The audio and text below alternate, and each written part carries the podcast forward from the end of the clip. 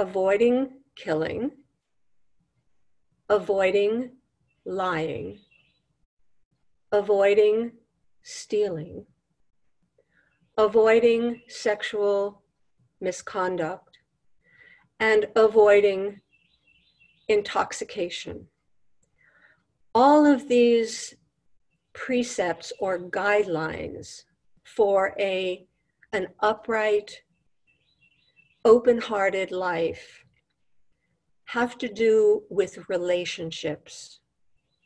They're actions in the world that put you in relation to other beings.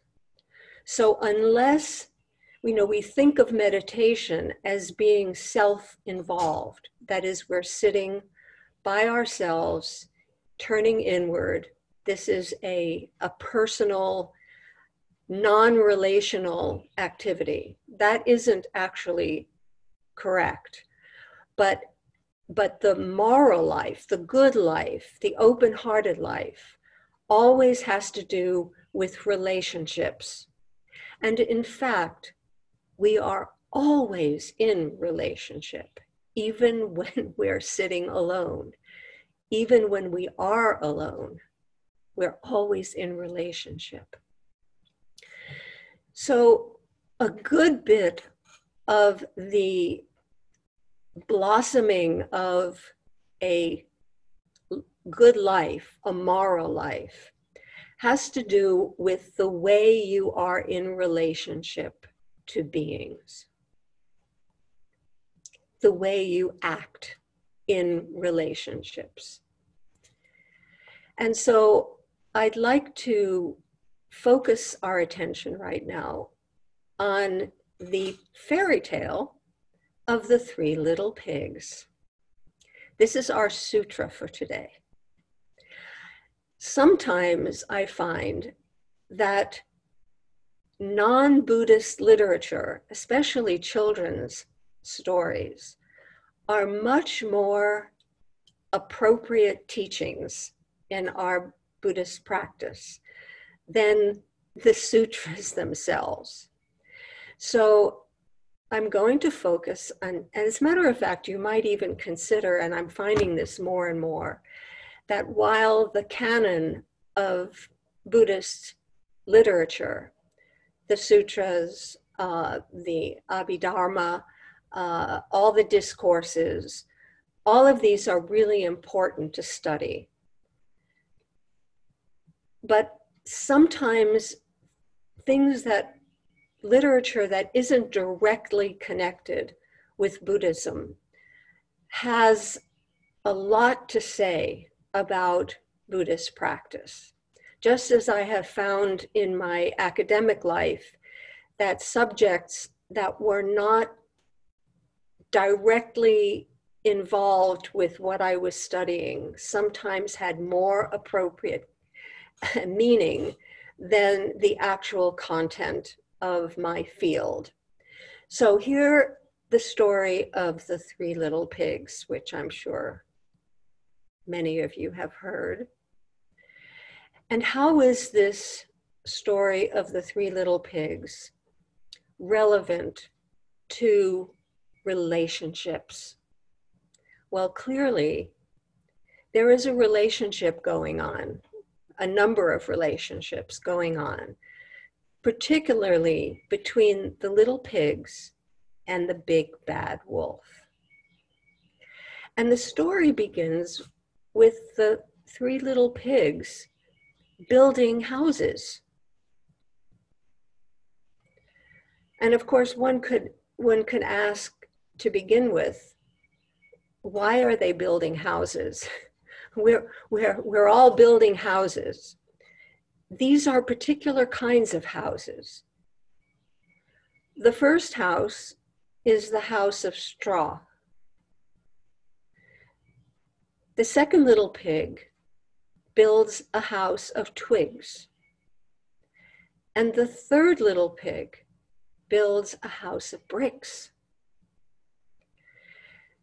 Now, I have come to read this house building much as the way Buddha talked about his moment of enlightenment as consisting of seeing the house of the ego being completely dismantled, the beams falling, the rafters falling down, the roof collapsing. This is the structure of self that we are building. And we build this house of self from the minute we exit the womb. The first house, we can see this, is in an evolutionary way. The first house is, is of straw. It's not terribly, our egos aren't terribly well developed. They are very porous, very open. The second house, as we grow, we fortify. We we make a stronger house of ego of self. We add accomplishments. We add roles to our lives.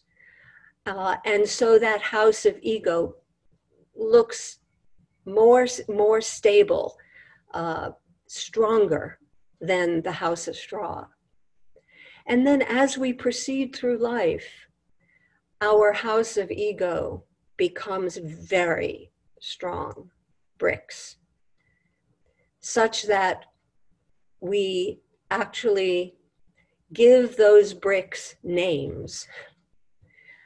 I'm a Buddhist. I'm a capitalist. I am um, whatever ist you you want to call yourself. And those ists come from isms. so as long as there is a Buddhism, there is a Buddhist. As long as there is an atheism, there is an atheist. As long as there is racism, there is a racist. These are the bricks that we build our house with, and in fact, we attribute to other people who are building their houses. So, yes, most of us on this screen here can identify these different bricks, these ists, isms that we have put together to make our house. And what is the function of this house? Well, we live in it. And we actually hide in it. We feel protected by it. That's what our house functions to do, to protect us Protect us from what? From the big bad wolf. What sometimes we can call the other. Everything outside of our house is the other. And that other is a threat it's not just a wolf, it's a big bad wolf who comes and says, I want to enter your house. I'm going to huff and I'm going to puff until I blow your walls down. And the pig says, Not by the hair of my chinny chin chin there we have, as soon as we have a house, we have another. As soon as we have a self, we have another. They go together. The wolf would not be another unless we had a self. It would just be a wolf. And we would just be a pig, a little pig. But as soon as we build a house, we have another. And we have another who threatens us, who threatens that house. And so, what we learn is that if you have a flimsy house, house of straw, if your ego is porous and you're vulnerable, that big bad wolf is going to come in and eat you. You're going to be destroyed. But if your ego is a little bit stronger, if you build a better house, a stronger sense of self, you're less likely to be eaten by the big bad wolf. Nonetheless, that big bad wolf has a way of getting in. And the second pig is eaten up because his house isn't strong enough. He's been blown away by the ego, by the by the um, by the other. The other will eventually get you. And so the third pig has a powerful, powerful brick house, and he's fortified, or she's fortified by all of these these isms and these its its all these labels all these things that that self identifies with i identify with this i identify with that and thus i am impregnable. Well what do you know? The wolf finds a way in through the chimney. The other as long as you have a self the other's going to find its way to you. And it will come down the chimney but if you if you have a pot of boiling water at the base of your chimney if you're really fanatic if you're fiery if you're totally totally an extremist you'll kill you'll kill the other. You'll kill the other. And the wolf falls into that pot and is burned up by the flames but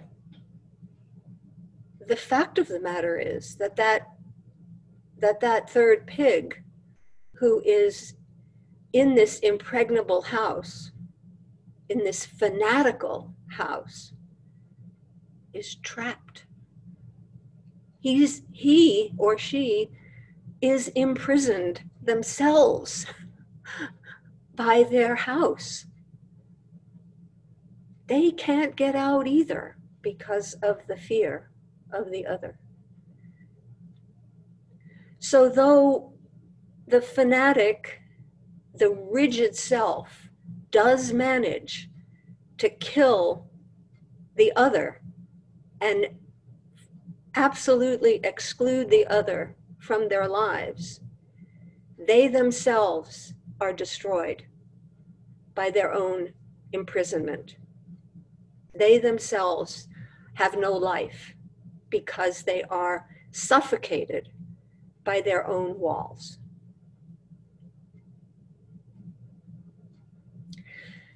So,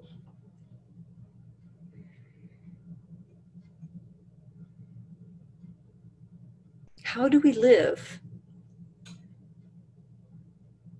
without that kind of protection, which enables us to engage in the world in a good hearted, open hearted, welcoming way so that we don't create, so that we're not always creating the other and living in fear of the other.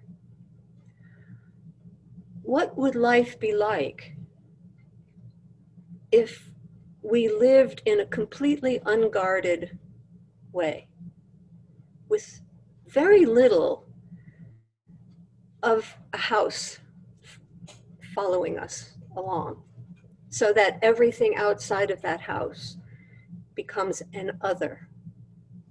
I think I think it was in the biblical saying, wasn't it, that um, in uh, in paradise the is it is it I'm thinking of the wolf and the pig. It, I think it's the, in the lion and the lamb, right? Lie down together. Is that those of you who know the Bible? Is it that the lion and the lamb lie down together? Instead of a life in which there is an adversarial relationship between who we are and who everyone else is. Instead of an ad- adversarial relationship, it's a celebratory relationship of difference. We are different. The pig is different from the wolf each of us is different from everyone else. There is no doubt about that. But instead of regarding those differences as threats, as otherness, can we celebrate our differences? Can we learn from those differences? Can the lion and the lamb lie down together in the vastness of the universe? Why are we always in this adversarial protective role? Because we don't really understand the fact that there really is no self and there really is no other. There's just the lamb the lion, the pig, the wolf. Different, different, but not separate, connected in this web of life. So, this is our practice to discover that though we are different, we're not separate and that we do not have to build this strong house that keeps others out, but also suffocates us. That we can live in a open, vulnerable way to all beings. So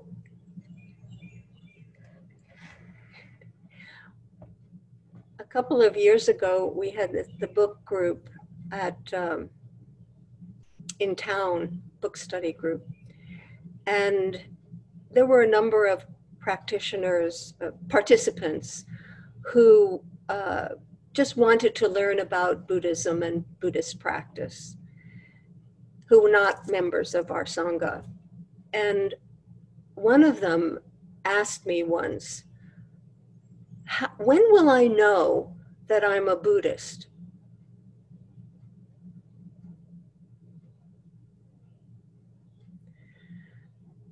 And I thought to myself and asked her, why is it important to know?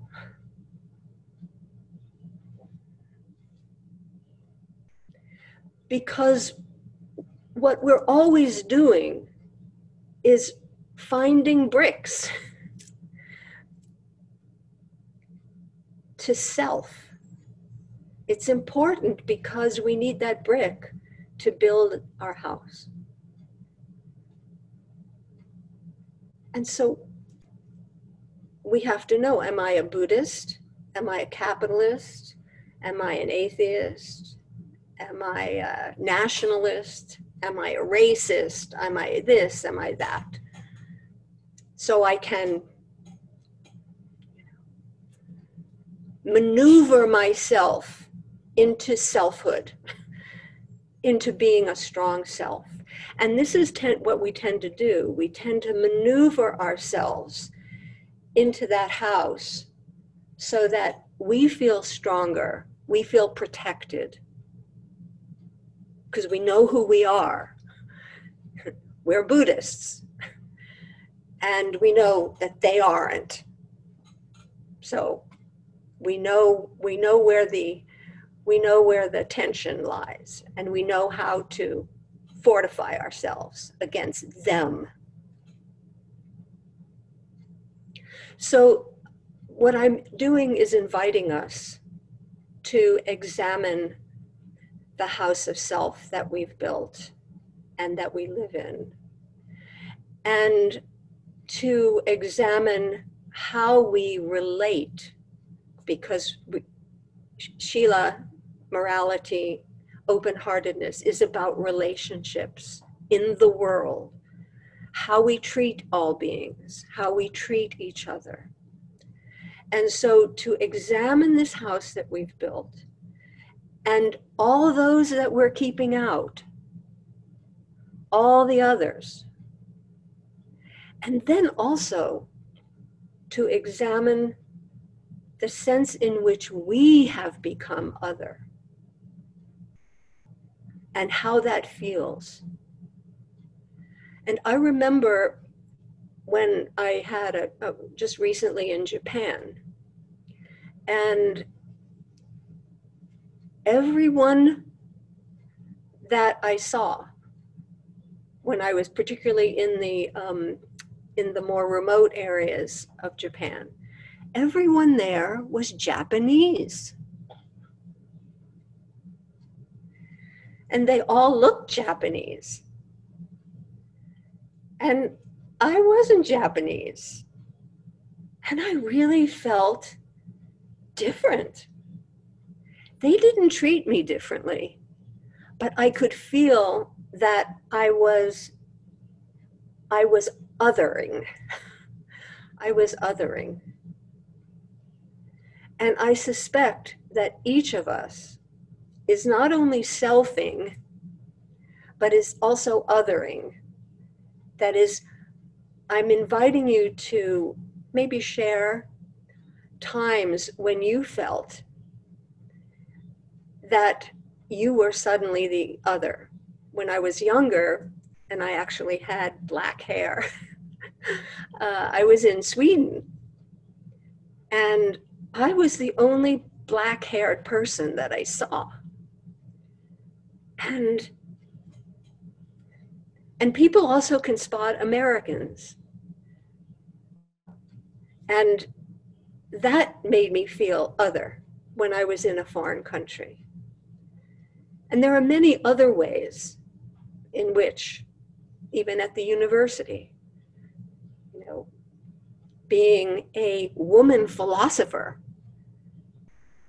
among men all men. I, I was the first woman in the Department of Philosophy who was uh, uh, achieving a, a, a, doctorate degree. That was really difficult to be an other in a male situation. So, again, this self other dynamic is constantly going on and it's good to notice it. It's good to notice it and to begin almost um, to begin in, in your in your in your thinking, in your feeling, in your actions, to begin, you might say, deconstructing your house brick by brick, brick by brick. Or if it's still there, just make it a big pile that can go can be something else. It can be a, uh, you know, a, a swimming pool or a statue or don't take that house to be your fortress. But keep every time you find yourself putting in an ist or an ism just know that that's all it is. And there's really, you know what's inside there? What we call emptiness. That is possibility, liberation. you know, my that's what Buddha said when he was enlightened. My house has fallen down. I'm free. I'm free. I'm not an ist, an ism, or anything like that. You know, we can play with those ideas. And, and we can be serious about them, but not identify. Not think that this, this, is, this is who you are. It's just a house you've built. And others have helped you build it. And so others, like our Sangha, we can help each other take it apart and be free. And be free. And have a good hearted, open, relationship with all beings so that the lion and the lamb can celebrate one another, so that the pig and the wolf can just wander the forest together. Yeah. So that we can all live our lives. We all want the same thing to be safe, to be healthy, to be happy, to be free.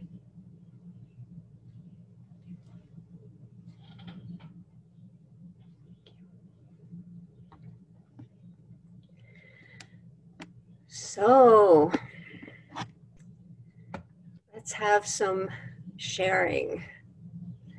And again, if you want to speak, have questions, have an experience to share, that would be fabulous. So, palms together.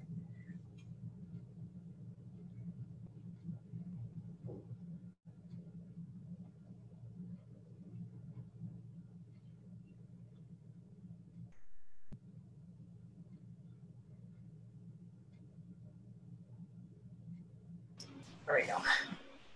Um, thank you, Nato, for that. It was interesting fairy tale.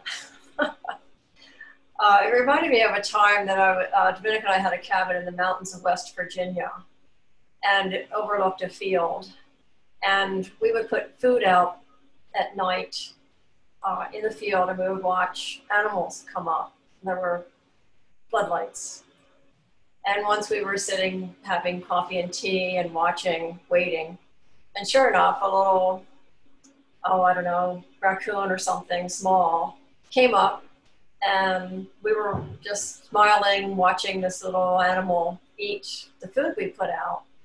And then we noticed in the floodlight behind that, slow, slowly approaching was a fox. And the fox was, you know, stalking a little bit closer, stop, a little bit closer and stop. And then we were like, oh my gosh, we've put out this food and now, you know, this poor little innocent creature is going to become the food of this fox. You know, what have, what have we done? And it got closer, and our hearts started getting pounding faster.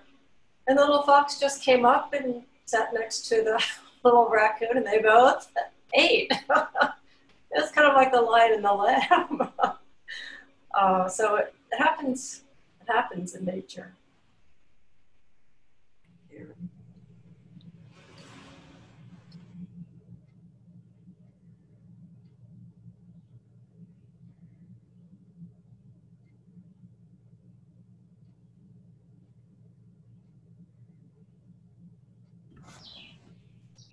Hi, just uh, one thing I was thinking about. Uh, thinking about the precepts recently, and I looked at them, and one of the ten precepts that's the five that Nato mentioned, and five more might even be the sixth one. The next one um, is about uh, not is about learning from your mistakes, uh, or yeah, not not dwelling on past mistakes, learning uh, through ignorance and it made me think of uh, something I've been distracting myself with a lot during the lockdown, which is playing chess online.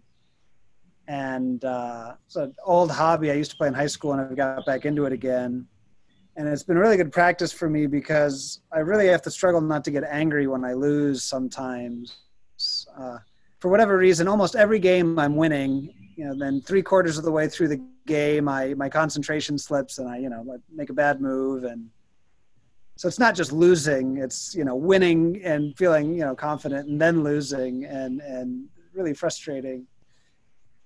And I thought, oh, the precept was good because it's like, okay, well, yeah, chess is something you have to study to get good at, and you have to you know study your own games. It's nice online. You can go back; it records all your games, and you can go back and figure out what you're doing wrong. And there's endless books and YouTube content. Okay, I'll learn from my mistakes. And then I thought, well, this this isn't a mistake. Losing a chess game isn't an ethical infraction. Um, uh, you know, I don't know. There's there's no moral infraction here, and that led me to think about, you know, the fact that, uh, you know, losing this game is also kind of someone else's joy because there's nothing better for me than if I'm losing a game and the person makes a mistake. Oh, all right, I get to steal this game. Uh, you know, it happens to everyone.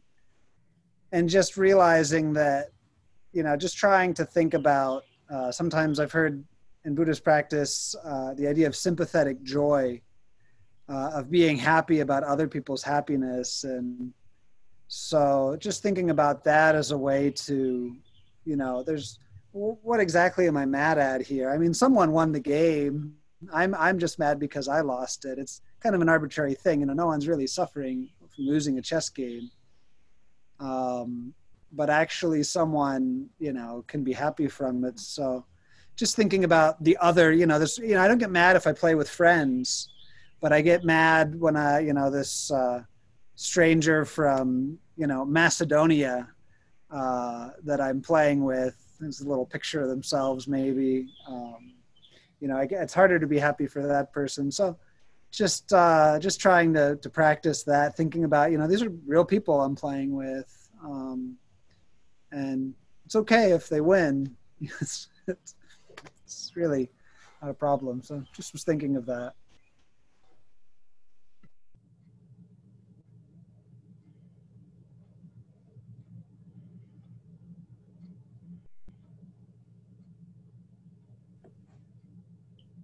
Thank you for the talk, Mado. Um, uh, I really enjoyed it, and I thought it was um, a metaphor for what's wrong with the country and the leadership